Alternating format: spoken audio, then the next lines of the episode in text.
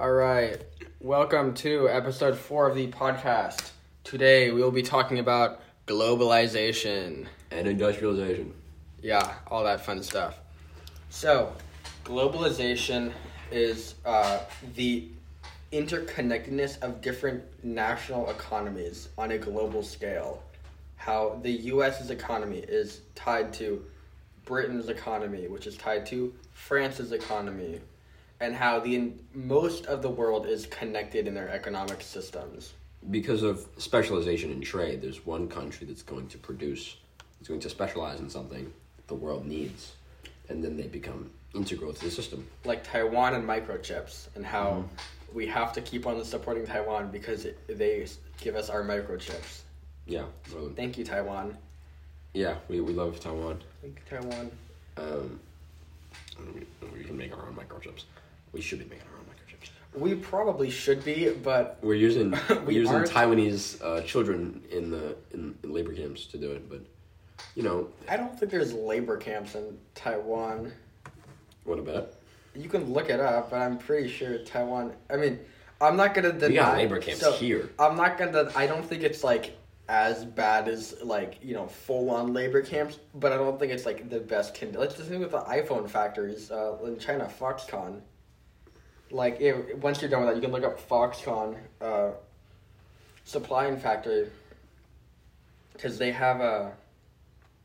It's like twelve hour work days, no breaks, and uh, and they have these nets on like the side of the building that are literally there because people were like try to jump off and like kill themselves. It's awful. Oh, that was like, yeah. I mean, I we, we all know that. That's like, that exists. No, and there was a, there was like a Obviously. full on like like breakout like riot at one of these things, and it's crazy because nothing came out about it. The only stuff that came out about it came out like two and a half weeks later, and it was from like the only evidence they had was two photos. Right. One of them was of people like surrounding something like with their hands up like they were breaking up. And the other one was someone picking up a railing and throwing it at someone. Yeah. It was like that was the only proof that there was something going on there. It's like crazy how little we knew. And you know, I don't know if they would tell Apple. I would assume they wouldn't. Like if I was in charge of Foxconn, I probably wouldn't be telling my main uh, trading partner, "Hey, the people are revolting right now and they hate us." I'd probably just be like, oh, things are going great. You know, no problem." But see, what what economic system incentivizes that? Hmm? The the you know we're talking about China being communist, right? They're communist Yeah, party. yeah. How communist are they? Because that economic system, the one the one that incentivizes the exploitation of workers, the one that incentivizes forced labor, is capitalism. Are, are they being more capitalist in this instance? And is is the only part of their system that we don't like actually the capitalist part of it? Well, I think I you know if you want to go this deep, you could say that we have beef with China because, uh, you know, we need a reason to keep our military spending high, and uh, stuff like that. Because We do need that. we do, yeah. Because well, I mean, we can never. We're not, I don't think the U.S. is ever going to be in a position where we're like, Not in war. there's no enemies. We just need We to. have no enemies yet. we should focus on our own defense. That's the main. Like obviously, yeah. You go back eighteen hundreds, sure. When we had isolationist policy, yeah, we were like, we got to defend the U.S. That's all we care about. And then we just like we just like didn't part- partake in the uh, French Revolution. That was really it. that was yeah. Which I mean, We totally could have. maybe we should have, Yeah, whatever. uh, because you know they kind of helped us out. they helped us out. We helped them, but we had we had nothing to offer, honestly. Uh, Um, well, no, because that was what uh, eighteen. That was like. I'm, I'm not good with European history. What year was that? Uh, that was l- I didn't early take eighteen I didn't even take European history. Yeah, all right. We're going to look this up really quick. What year was the French Revolution? This is important. Then it might tell you it's twenty twenty three. There's just one going on right now. French Revolution's happening again right now. Okay, I saw like yeah, I saw like one trash can on fire. There they are, Revolution. Here we go. 1789 to 1799. So that was actually I could have swore it was like early to mid 1800s, but yeah, that was like no, it makes sense actually why we didn't help. Uh, because we just, were just it's like just too early. Uh, yeah, we we got our independence like you know. What eighty? No, seventy. Yeah. If it was the 1930s, totally different. yeah. Even 1870s, totally different. We're talking about 1700. Uh, even I mean, I'd say eighteen twenties on. Eighteen twenties. It's just the fact that it started, like Anything when John Adams. I'm pre- no, yeah, that would have been when uh, John Adams was president, because Jefferson was ninety six to eighteen oh four, so it probably would have been yeah, it would have been when uh, Jefferson or when uh, Adams was in office. So our our second person, because I'm pretty sure he came under fire for like not helping out the uh, French, because were Jefferson went to France. He was like the he was a diplomat. yeah yeah Jefferson was the French diplomat. But he Uh, would have helped if he was president for sure. Oh, one, yeah. If he was in charge, we probably I don't. Because the thing was is that when France helped us out, they were established as a world power. They had been a world power for hundreds of years, Yeah. and then we were just starting off. We were like, you know, ten years old. Even I don't. And we even have our barely have our constitution out. Yeah, and I really don't think they were that mad at us over that either. Like, I wouldn't say that the French were like. They, they pulled it off on their own. You know, they they were able to. They um, went back to the system that put them there. Interestingly. Yeah. They, they spent too much time in the anarchistic chaos between between systems between. then they could never actually form. And then the one, and the people who were like, guys, we have our solution. It was just like the same. Go back. Yeah, and they're like, we got this guy Napoleon. You guys are gonna love him. yeah. Uh, and then they exiled him, and then they're like, Napoleon, we need you to come back. And then he came back. Uh, and now he gets movies named after him. They have a Joaquin Phoenix playing him in an upcoming movie. So, go Napoleon. Uh, Yeah. You know, there's that. There's Uh, but no, I really, I, I honestly, I don't think that, you know, because that probably would have created a much stronger tie between the U.S.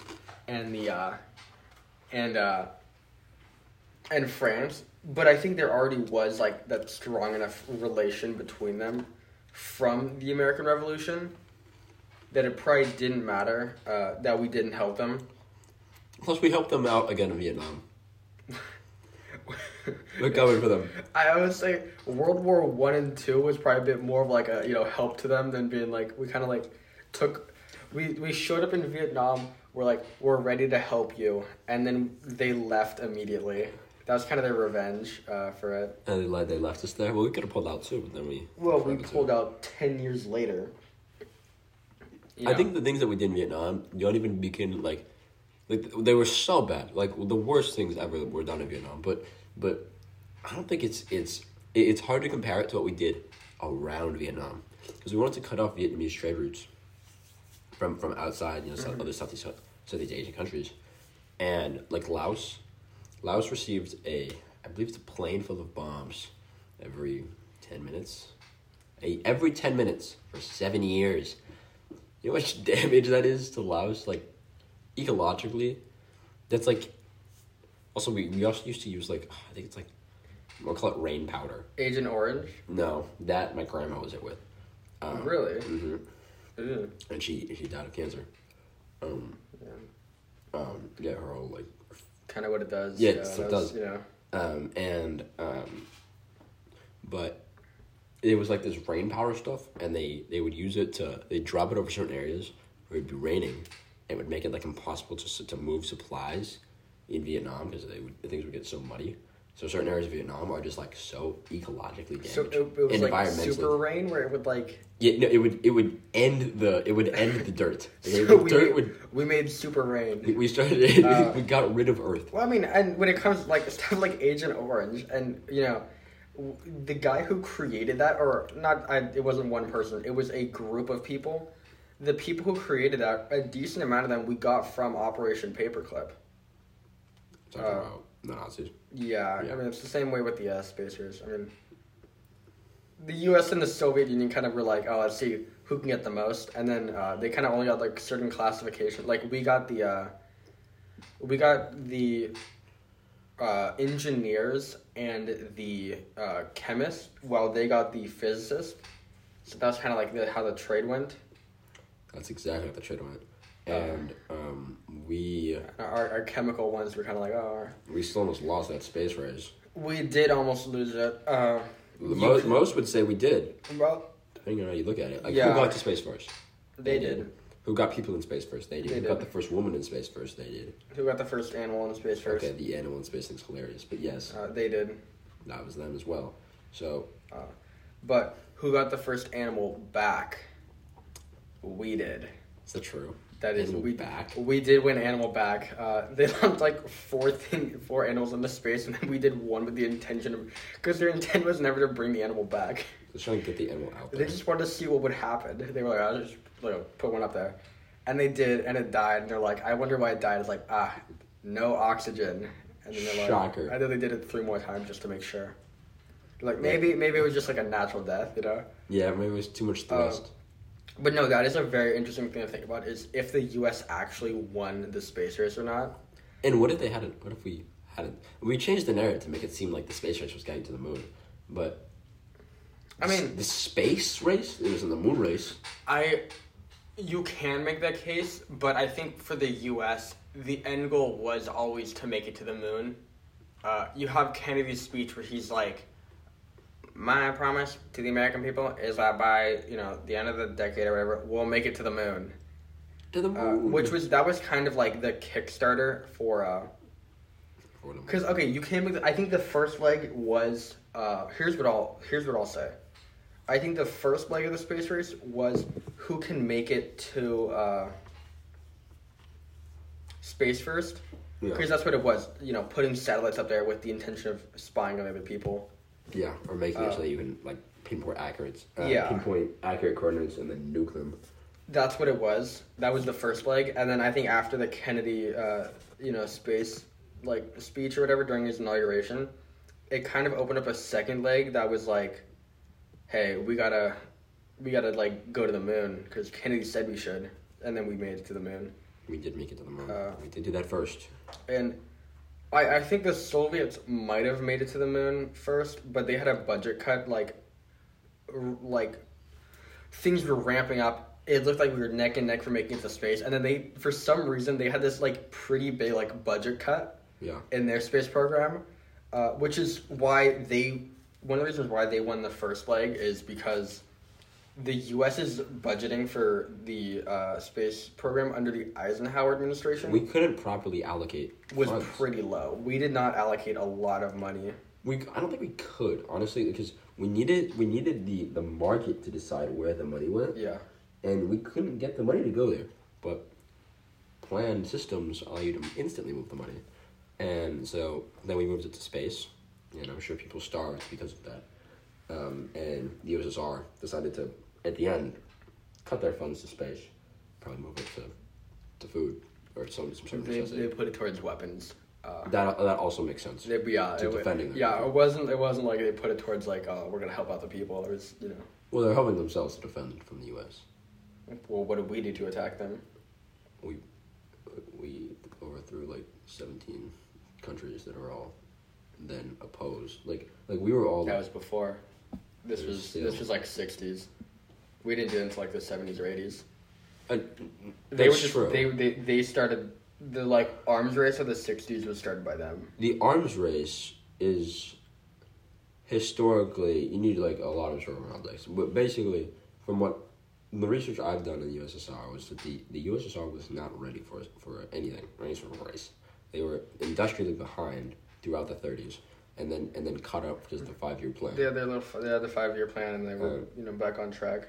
and then and then caught up in five years and then became a global superpower in like 20 years and what, what took us forever um, but they did it very quickly Well, I mean, Russia was already a pretty big, a pretty powerful nation before that. in terms of size in terms of say yes in terms of actual industrial output food output resources well, I mean, you could say the same thing about the French and all their stuff. Like, I wouldn't say France the- was ever it- like, oh yeah, it was economic superpower France. It was more of like they had a lot of influence. In Portugal, you can make the case for Spain. those are both massively imperialistic countries those are countries Which- that yeah, so that's why. colonize I mean, you Russia can make the same case for Russia. That Russia was imperialist in the when they, you know, I mean, eh, imperialist in the sense that they were incorporating That's countries. yeah. I was gonna say next to them. it depends on if you could call that imperialist or not, or 'Cause they- just like, hey, do you guys want to join it my alliance? And then it's like we they get like twenty nations. They're like, all right, we're now one country, and then they're like, oh, Well, it had states and stuff, but yeah. It was it like- broken up. is interesting. I, I did this report recently on the Azer- Armenia Azerbaijani war, which was, uh, if you want to look back far enough, it's the cause behind it is the Soviet Union. Mhm. Because so there's this region in Azerbaijan that was like heavily, or what is now Azerbaijan, that's like 80% Armenian. And it's like 50 miles into Azerbaijani territory. Mhm. So they're fighting over it. They go to war with the territory like three times. Uh, and if you look back, it's because the Soviet Union didn't have any borders really. Within, within, Yeah, sure. where if you're in Armenia, you can freely travel to Azerbaijan. Like they had borders, but it was more just like, are you Armenian? Yes. Are you going to Azerbaijan? Yes. Congratulations, welcome. Right. Uh, and that free travel made it so that it wasn't a problem that the Armenians were living in Azerbaijan. But then once the Soviet Union fell, they just kind of stuck with the same borders that they already had, which, like, Oh yeah. which left a ton of Armenians in there. And then, uh, but yeah, it's like you could call that like a, a result of imperialism, or you can just say it was negligence on the Soviet Union's part, or you can make the case for that it was Armenia and Azerbaijan's fault that they didn't settle it after. Because they willingly made the choice to just you know stick with whatever uh, borders were pre-existing for them. I would say in the '90s, or in the late '80s, '90s, totally USSR's fault. I mean, we're we're talking about a crumbling, collapsing nation. Which I think you know you could so yeah you could want some place to bail on them, but you would say like they had better things to worry about, like you know the collapsing. not yeah not crumbling. I, I think that the end of the USSR coming down, that the the way it did, and when with it did, uh, Gorbachev, right? Um, was it Gorbachev or was it? It was Gorbachev, yeah. Yeah. Um, Gorbachev was a sellout, was a re- revisionist, kind of like a liberal. Um, basically, like totally sold out like the the revolutionary ideas of the USSR at the time. And I want to say he was the first one to like say that like Stalin was a bad person. I think he. And we talked about this last time. Um, the way that that Stalin and Lenin kind of operate, right? It's like uh, like the way that they're elected, right? Let's say. Sure. Um, you know, sometimes people think like, oh, they they were dictators, and we know that they weren't because the the CIA documents say that they heavily propaganded the American educational systems and towards like rhetoric that made him a dictator. Well, I mean, Lenin, I wouldn't say was a dictator. Stalin, I think he kind of was like a, I wouldn't call him a good leader. I wouldn't call him an amazing leader, but the U.S. the CIA was like, dude, we like whole, we like made a bunch of stuff about him, and we're like horribly like over exaggerating like how bad he was. I think it's over. Yeah. Uh, sure. I- I'll, I'll I'll concede that it's over exaggerated, but I still would say that he's not a good person. Good person. I mean, Or none of the good- well, yeah, none of them are, are. good persons. Huh? None of the presidents Jimmy, we've had. are Jimmy. Carter. Jimmy Like Carter. Jimmy Carter. He's a Jimmy kind Carter. of kind of kind Yeah, of Jimmy old man. Um, Uh, well, I mean, yeah, Lenin. Lenin was just kind of like, hey, let's get these people together. You know, let's do this, do that. Uh, you know, you know a lot more about the whole. Like, I know a decent amount about Soviet history. What do you think would ha- would have happened if Trotsky took power over Lenin over uh, Stalin? Well, uh, Lenin actually.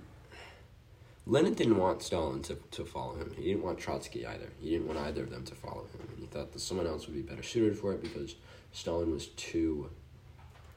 Kind Which I think is a place. common misconception is that a lot of people assume that because he didn't want Lenin, because he didn't want Stalin, he wanted Trotsky. No, he didn't want either of them because Sta- Trotsky was too revisionist. He was going to sell out the revolution, and then Stalin was more kind of aligned with, with Lenin and, and saw him as more of a as more of a, like a kind of like a bright light for, for the for the country to follow, and and in that way Stalin was a good supporter of Lenin, but not a good great leader for the country. He wasn't he wasn't made for that. He was made for supporting Lenin, um, and that was his best role. But I think I also think wartime during a time of war, Stalin was a solid leader, just because he was Yeah. very much win by any means. I mean, look at Stalingrad. Yeah. Like that's oh my what a- you know every That is, that like- what, what's I think it's one point three deaths million deaths. It's a ridiculous that number it that number from one battle in in the USSR would be is the same amount as the amount of deaths in the Revolution, all of the skirmishes with Native Americans and the Civil War. Add all those numbers up, and it's like just over the one point three number. Yeah, it's. We're I mean, that, three that, wars, That, com- that comes from that order where he's like, if you retreat, you will be shot on sight. You don't no retreat, only go forward. That's actually I mean we all actually had that. Canadians had that as well. Um, well, They, that's not actually not that special to us, but uh, to to them. Although I'm sure it was, it might have been enforced, or like you know said I, differently. I think it was enforced more heavily because it was their like it was them. It, it was, was- their territory. It if their they land. if they fall back, they're falling back on their homes. Like, Exactly, If exactly. if you know we So fall back, we're going back into France. yeah. So who, who's it, it, it? I don't think it was very likely of any of them to, to desert anyway, because they're literally fighting for their own families on their own territory. And So- most of them had already lost a significant amount of their stuff because you know there were massive bombings and like And also the the the USSR's like way of defeating Hitler was like, if he's gonna come in during during winter, then we're just gonna pull. We're gonna start burning our own villages and burning our crops and going all the way back and pulling inland.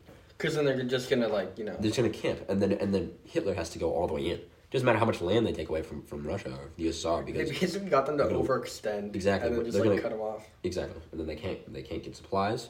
All the men freeze to death, and it's an easy win. Yeah. Um, it doesn't matter how much land they And take. historically, it's worked. Uh, you know, the next war they fought, it didn't. But you know, uh, the Winter War between Finland, they Finland kind of like they tried to do the same thing, and they're like, well, Finland's like even more adapted to the cold. Yeah, well, also Finland's pretty. Is Finland or Sweden surrounded by mountains?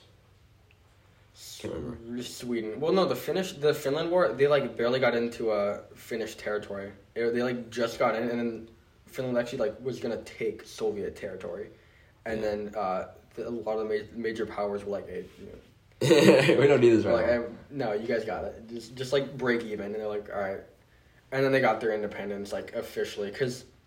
Uh, they got independence like eight, the mid 1800s from Russia, and then Russia tried to take them over like three or four times. Sounds about right. Uh, and then it didn't work any times. Obviously. Yeah, I mean,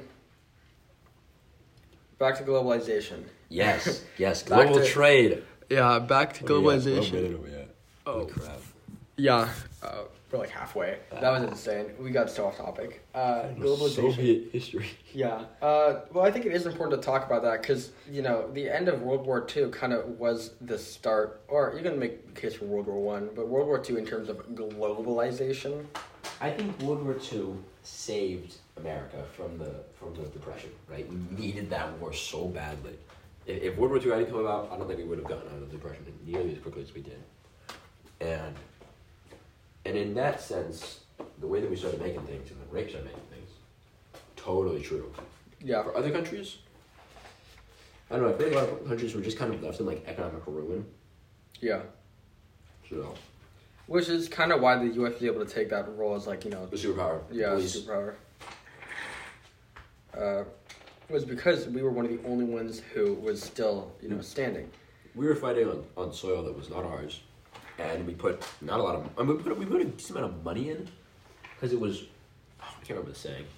Soviet land or No, Soviet had Soviet people. soldiers, Soviet soldiers, English land, U.S. money. Oh, I've heard a different one where it's you know Soviet people or so yeah Soviet people, uh, British intelligence, and then American arms Arms. Because we sold arms to Yeah, I know. all countries. Uh, and that type of one. But coming off of that, that was kind of like the U.S.'s like first debut was like, hey, we're a super powerful country. Look at us go. And then you know, the Marshall Plan uh, in Germany kind of a lot of Europe became economically dependent on us for a while because they were like completely destroyed Yeah, all that stuff. And then uh, it kind of forced them into doing trade with the U.S. And those economic trades that uh, came from that have persisted to this day. like the reason why places like you know Germany. I mean, they're they're they've been friends with us. They're gonna continue to be friends with us. But Germany, France, Britain, why they're so like friendly with the U.S. Can you can go back to the Marshall Plan, us giving you know money to Western Europe to kind of kickstart their economies and uh, help them recover from World War II is kind of the start of that globalization. Uh, in terms of major economic trade, Mhm. uh, in terms of like you know, Vietnam, China, Taiwan, it's more of they took on a role as a manufacturing country, and that's why we're aligned with them is because we needed manufacturing, and they filled our role. Uh, for a while, our main manufacturing place was Japan Makes sense. because Japan. Uh, had nothing. They spent they fought all the way tooth and nail, all Yeah. the end. They spent every single sliver they had, every boat, every aircraft they had, and um, they had nothing left. And we bombed them, and they had, they had negative. yeah, I mean, And then what else can you sell but your, but your labor? Yeah, that, and then Like, we uh, sell yourself. we pretty much made them like mini US for a while. We were like, hey, you guys get a standing, or you guys don't get a military. You, Uh, don't- you, so you don't get a space program. you don't get a space program. Your space program is NASA. You can watch us win. Your military is the U.S. military. You can watch us win. Uh, they didn't really get anything for themselves until around the the like, or I want to say, Japan had like a pretty big economic hardship in like the '90s. Yeah, I think they had some sort of a housing crash. Yeah, they had they they basically had their 08 recession in the '90s, and then uh, They're still recovering from it too, like like differently. Yes, they are, but it also forced them to change the way their economy worked. I believe so. I believe they started printing more money too. I think they're the yen like did something weird. So the yen does, does weird things. Yeah, uh, but they printed a, or they had their recession in the '90s, and because of that, that's how they kind of switched to their, to their current uh, economic model, which, again, is still very similar to the way the U.S. works, where the second, a lot of people, in terms of the second largest financial market, people look at the European one, but I think there's more people who trade on the Japanese market. Like more Americans trade on the Japanese market than the European market. Because for a while, the Japanese market has remained pretty constant. Like there's not too many there's just not too many factors that can affect it. That's the Mm. problem with the European one is that the European market is very like fluctuating because of how many countries are involved. Uh, you can make the same case for the China one. How there's you know China has like 1.3 billion people. And so many people. Uh, you know, major events can have devastating you know impacts on the entire way. The same way that in the U.S. it can happen, where like you know, if the U.S. government makes a decision, it could impact the stock market. Uh, the Japanese government usually kind of stays away from their stock market in terms of like laws. They just kind of let it play out, let the companies do their thing. Makes sense. Uh, but no, Japan's a really interesting country in terms of like you know their history post World War II. Post World War Two, they were like they were like um, Hello Kitty, cute anime girl, cute little cute little toy, and they, they got out of all their war crimes somehow. All of their um, what was that unit called? Oof, it's like eight seven Yeah, five. yeah, it was a yeah. three yeah three numbers. Horrible. The uh, biological testing on the Chinese people. The cutting open of, and eating of Japanese food, yeah, uh, Chinese food, yeah, Yeah, it was you know crazy. Um, literally just seeing like, let's see how far this Chinese woman can go. yeah it's it was awful the kind of stuff they did. Uh, but no, Japan's been a trading partner for the U.S. for a while and is going to continue to be one, and that also stems from that you know. Just after World War II, a lot of our top trading partners we have military ties with, like South Korea, you could call a top trading partner for the U.S. Yeah, And that's because you know it's the feeding products. Ugh. After the Korean War, we were like, "Hey, you're our friend now. Uh, do you want to trade stuff?" And then we're like, "Can you manufacture stuff for us?" And they're like, "We can if you want us to." And then the U.S. is like, "We want you to." So they started doing manufacturing. Uh, their little fun recession time was even earlier than the uh, than the Japanese.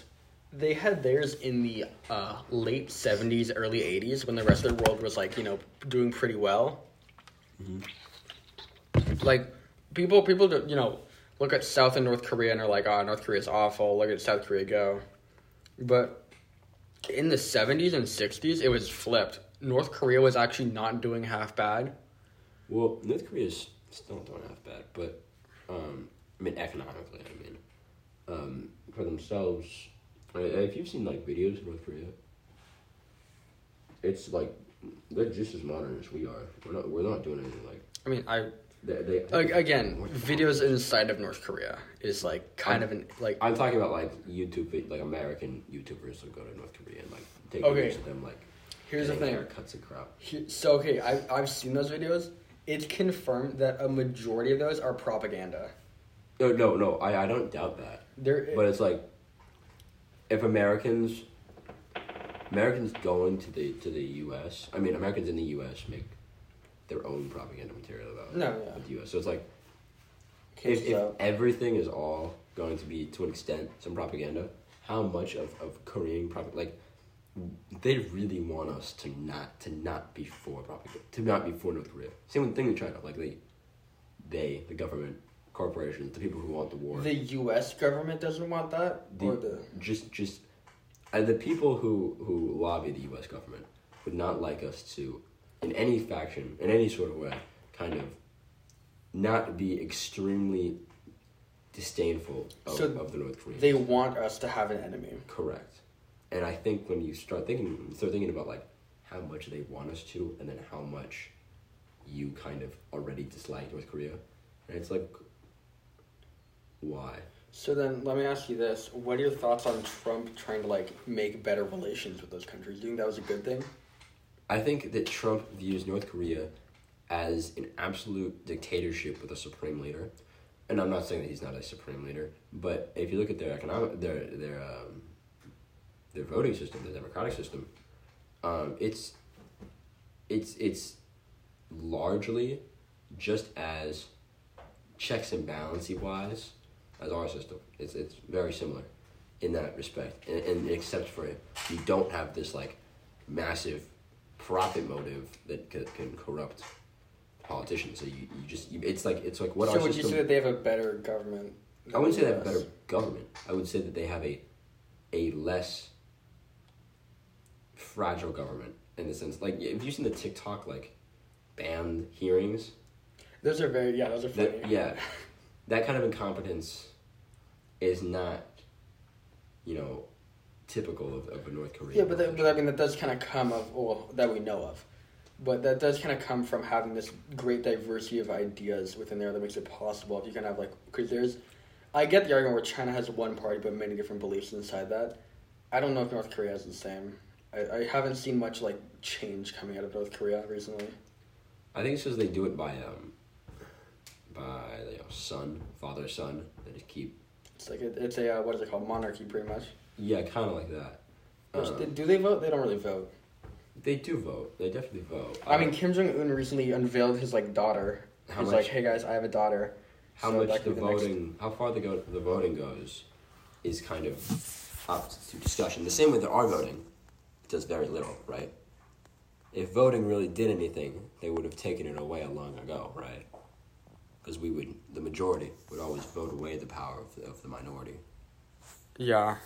You know, we would vote away their economic power in the favor of the majority's economic power, uh, economic power. So, in that sense, like in any system, at least in any any system that that operates majority that um, majorly on money and on and on the incentive of, of personal individual over the community collective you're going to end up with people or you're going to end up with a voting system in which voting doesn't really do a lot because if it did anything then we would probably vote away the power of the people who keep it in place Yeah.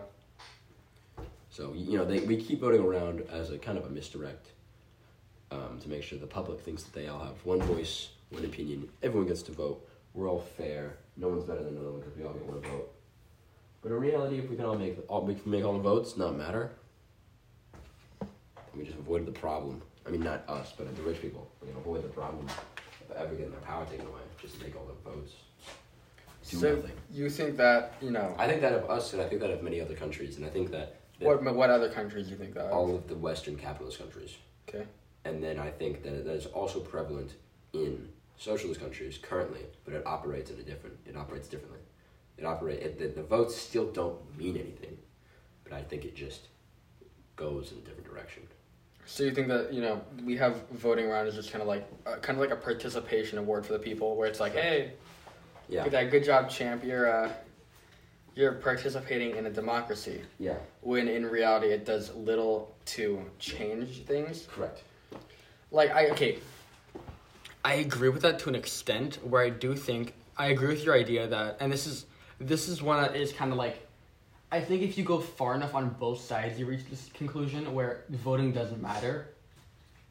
Uh, but they point fingers at different groups as a result of that. The Like you know, you can make the argument where it's like, oh, the rich, and then you know, there's like the conspiracy theory where it's like, oh, the Rothschilds are doing this, Yeah, blah blah, yeah. stuff like that. Which I think you know, I think isn't. I do think banking in the past has had some shady things. I don't think today, and that the whole Rothschild thing is also like a big anti-Semitic, like kind of Yeah, I, I didn't even know they were Jewish until like yeah. until like after I done a bunch of research like on their the way that they literally fund central banks of different countries. Yeah, Like, them, like the funding. countries. Yeah, they've like funded both sides of wars, which is like countries indebted to you, like a whole Yeah. country indebted to a family, a person. That's ridiculous. uh, and I think people use that as a big like anti-Semitic like They do use cop out, which I think is like totally fair yeah. because originally the Jewish people were asked to do to do the banking because the, the banking was considered um, not a position of power. It was considered a laborious, laborious, laborious, Laborious? Yeah, I don't know. laborious job of, of No, yeah. menial crap. Mhm. You'd be doing paperwork all day. You'd be doing numbers all day, and it sucked. And then eventually it became what it is today. But Well, it's because I was. Uh, they figured basically, uh, the Rothschilds were the first people who were like, we can loan out money. That was their big kind of like discovery is uh, loaning out money, and then from there, uh, people loaned out stuff, and then you know, progressed until how it is today. Uh, but yeah, it's a big like anti-Semitic cop out that isn't good. So, you know, but it's the I think the banks are another reason why globalization happens so much, is because you have international banks that are funding things throughout the globe. Like if uh, you know, let's say uh, Ghana, Ghana wants to finance a new building, or a new factory. Let's say Yeah. Ghana wants to make a new factory, and they need the money. They could go to an American bank, and say we need money for this, and they and you know the American bank could finance it. You know, and that transaction of money isn't just going to be like, okay, both sides, great job. They get a factory, they get the bank gets money. It's also that you know more if they want to open up more factories, they're more likely to go back to that American banking system, and then eventually, Ghana could have their own like strong enough financial system where they could finance their own things and stuff like that. that that's the that's the theory. It's That's the, dream. yeah yeah that's the theory, but in reality, they kind of get them hooked and are like, no no no, we have more money. They don't have enough money for you. We have more money. Well, and that's that's kind of why New York has been like the financial capital, is because you know, if you want money, you go to New York. I think I think it says either than that. I don't think it's just that, that we get them hooked. I think it's that we don't even allow them to have full control of their factory. We make it so that, so that the money always favors the, the bank and never the people of Ghana, wherever the country is. And in this way, we can we can make sure that they never become able to support themselves. So they always have to come back. And we know that the and we make it so that the only country that, that the only country that'll say yes to their pleas is us. We make sure that no one else is allowed to finance them because we're the superpower. Mm-hmm. Same thing we do in Cuba. Well, same thing we used to do in Cuba, and then we embargoed them, and now we do nothing with Cuba. And Yeah, Cuba is a very interesting country because I think if if they hadn't gone communist, I think they'd be using the dollar. They'd literally be part of I, I, I really do think that Cuba would I if not they are if they not like became a part like a state of the U.S. or they'd probably make Cuba two states. Yeah. Uh, But I think they, I think they do it the same thing that they did with Puerto Rico. with what? Puerto Rico. Yeah, like a. Providence. Yeah, but like, a it's like a part of like the taxes go to us, but they don't get to vote. They get like, they get a form that just doesn't get. They gotta have like pity elections over there where it's like you know, they get to fill out the form, but it's like this isn't gonna get counted. You know, you just get to like write down like Biden or Trump. yeah, and I they, they can vote for their own leader who, who no one in Congress will listen to. Even Don't they get to sit in Congress, but they don't get to vote on stuff? It's a joke. What the hell? I don't. That's like I mean, same thing with DC. DC doesn't get a rep. Okay, but everything happens in DC. Yeah, and DC's tiny, so. you But isn't it leave. taxation without representation? Yeah, you just leave. Like it's literally so small. It's already so small, and Yeah, so it's Puerto Rico. and it's it's in the U.S. though. Puerto Rico is not in the U.S. Yeah, but what if you can only afford to live in DC? DC is more expensive than, than, Maryland around it. Listen, someone's got to work the McDonald's that Bill Clinton gets to run to every That's morning. so. Someone's gotta. Someone's gotta make Trump's burgers. Trump's McDonald's burgers that he oh he ate entirely for his entire presidency. Yeah, that he fit to the uh, Clemson football team after they won the state championship. They actually actually. Yeah, they normally do like a state dinner. He got them like uh, McDonald's. What the hell? Yeah, no, that's actually cool. Good for him. He can do whatever he wants, I guess. He's the he. He's like he's the main president. That like when you look at his stuff, you realize that he like figured out that he's the president and can do whatever he wants. Yeah, in, in a way that no one else figured out that they could abuse the system. He figured it out. Yeah. I don't know. My theory was that he was gonna leave office and put in some random tax loopholes that make him like even richer. But I can't believe he didn't do that. I totally would have done that. yeah, he kind of threw in that regard. He, he really Vote did. for me, 2040. I will make tax tax loopholes for myself. Oh wait, no, was it? No, it was. It must have been twenty twenty. Uh, What? twenty eighteen when the midterms, and then we we I think we did we get a Terms were so yeah, 18. we we got a I think I think there was a Democratic majority in the Congress. I think I think we won There was a Democratic because because we we, we had the we had the House of Reps and they had the Senate. I'm blanking that- on when it that's how was. we impeached them. Like we impeached them twice or whatever. Yeah, they impeached Trump twice, and then the Senate was Republican majority, so they couldn't vote him out. Exactly. Uh, and I don't remember if they needed a supermajority to do that, They do. They do need the supermajority. Uh, so they wouldn't have got supermajority. they would Uh, not have gotten sixty six now. No, they, they they barely got over. They actually got under 50 Yeah. uh, for the voting because there were there were a couple Democrats who abstained, and there were a couple Republicans who voted in favor uh, of kicking him out. But you know, that was a whole mess, and then uh, no. Didn't we back out of a couple like important trade deals with Canada and Mexico? yeah. Yeah. We also backed out of like Paris Accords, yeah, Iran nuclear deal. Uh, yeah, so talking about Mexico and Canada, our two favorite trade partners. We uh, love them. Besides, besides uh, China, And gold. We love gold. we love gold. Thank you, gold. uh, yeah, no, because China, uh, Mexico, and Canada. Uh, we made this thing under the Clinton administration that was called the. It was an acronym. It was a five-letter acronym that I'm blanking on right now, but it was like the Free Trade North America Friendship Act or whatever. And you know, I'll just call it that. We implemented the Free Trade, you know, Friendship Act, and uh, that made it so easy for Mexico, Canada, and the U.S. to like trade goods with each other. And then we realized that there are very few things that all three of us actually wanted to trade with each other. Like, in an ideal world, uh, Mexico or Canada would have taken up a manufacturing role, or you know, we could have too, but we didn't really want to. We Uh, always move everything to China. It's faster. It's better. Yeah, and you know, we didn't really like. The main thing was food. We traded a lot of food with Mexico and Canada. Uh, yeah, I'm sure there were other things too. Like, you know, automotive imports are a big thing for us. Uh, but you know, food was the food was the main one. Food was like the biggest thing that we traded with them over, uh, which I think is a solid relationship to have, with, especially with your neighboring countries.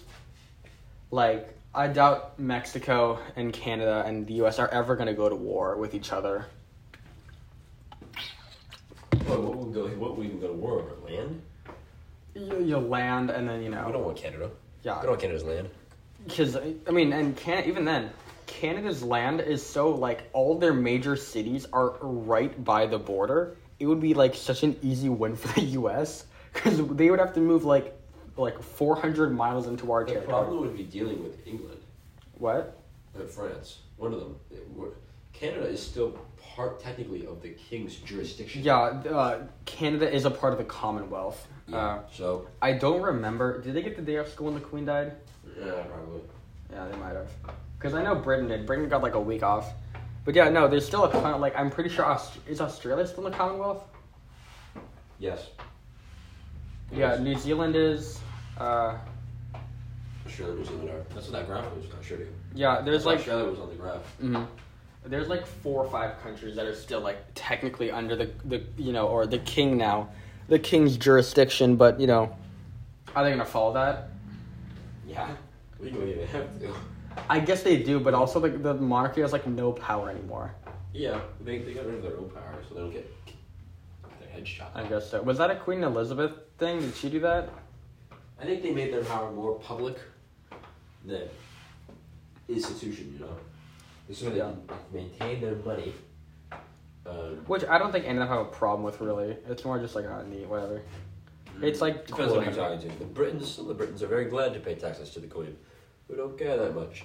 Yeah. Ireland, however, The Had a Irish, big problem. Yeah, the Irish did have a big problem. Uh, we can save that for another time. Margaret Thatcher. Yeah, Margaret Thatcher was an interesting character. All right, we're gonna conclude this podcast with that, and It's we our will second see to last one. We will maybe. see you in the fifth one. Goodbye.